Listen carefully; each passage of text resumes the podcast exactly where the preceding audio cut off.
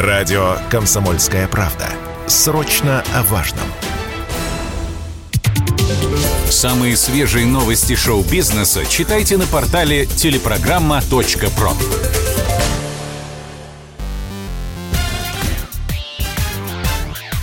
Шоу-бизнес с Александром Анатольевичем на Радио КП. Это новости шоу-бизнеса на Радио КП. И я, Александр Анатольевич. Здравствуйте. Директор Софии Ротару объяснил ее молчание о спецоперации на Украине. Вот уже месяц с начала спецоперации на Украине украинские артисты воюют с российскими коллегами в соцсетях. Макс Барских оскорбляет Тимати и певицу Славу. Потап заявляет, что никогда уже не выпустит записанный по ошибке трек с Ольгой Бузовой. Экс-солистка группы «Никита» грозится распустить руки при встрече с Региной Тодоренко.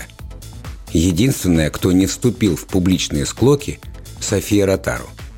Последняя запись в соцсетях артистки датируется 28 февраля. Тогда она написала, что находится в Киеве и молится за мир. С тех пор уже почти месяц хуторянка не выходит на связь. Директор Ротару Сергей Лавров «Спокойствие. Это однофамилец», объяснил журналистам комсомолки ее молчание. София Михайловна всегда была аполитична, старалась избегать разговоров на эти темы. Она народная артистка СССР и одинаково хорошо относится ко всем бывшим союзным республикам.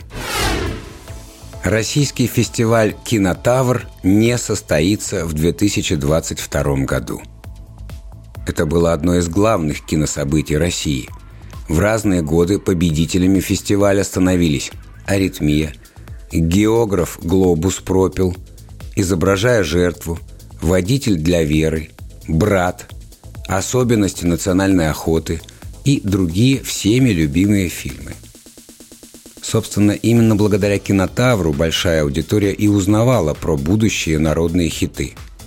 Но в этом году... Все, кино не будет. Электричество кончилось. Президент фестиваля продюсер Александр Роднянский заявил «Я руковожу кинотавром уже 18 лет и горжусь талантливыми фильмами и авторами, которые были открыты и замечены благодаря фестивалю. Их очень немало – но в этом году фестиваль не состоится. Он будет перенесен на период, когда мы сможем вернуться к кинематографу. Элтону Джону исполнилось 75 лет. К рок-н-роллу Элтона, которого тогда, конечно, еще звали настоящим именем Реджинальд Кеннет Дуайт, приучила мама. В частности, к записям Элвиса Пресли. Уже тогда мальчик, родившийся с абсолютным слухом, был помешан на музыке. Кстати, тогда же из-за пристрастия к музыке Реджинальд посадил себе зрение. Врач выписал ему очки, которые следовало надевать только когда он смотрел на доску. А мальчик носил их все время, считая, что это делает его похожим на Бадди Холли. В итоге у парня развивалась сильнейшая близорукость. Впрочем, позже – Элтон стал обладателем одной из самых огромных коллекций очков в мире. Псевдоним он придумал очень быстро, наспех. Составил его из имен саксофониста и вокалиста группы Bluesology, с которой начинал. Потом еще добавил среднее имя Геркулес, позаимствовав его у лошади, на которой ездил герой Галадранис в сериале «Степто и сын». С 1972 года он официально по паспорту Элтон Геркулес Джон. Теперь Элтон – один из самых влиятельных исполнителей в мире. А мы, в честь его юбилея, послушаем хит «Sorry seems to be the hardest word».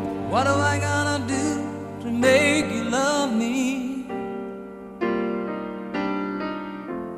What am I gonna do to make you care?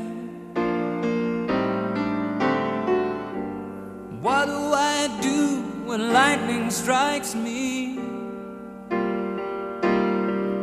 And awake to find that you're not there. What do I do to make you want me? What have I gotta do to be heard?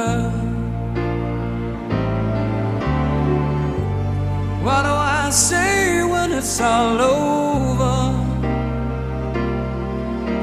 Sorry seems to be the hardest word. It's sad, so, so sad. It's a sad, sad situation,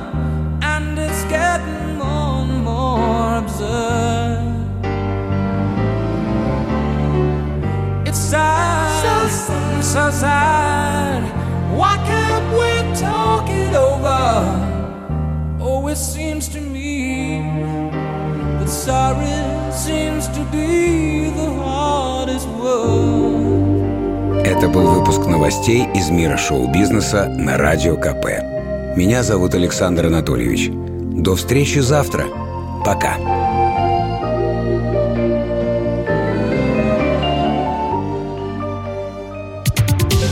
Самые свежие новости шоу-бизнеса читайте на портале телепрограмма.про.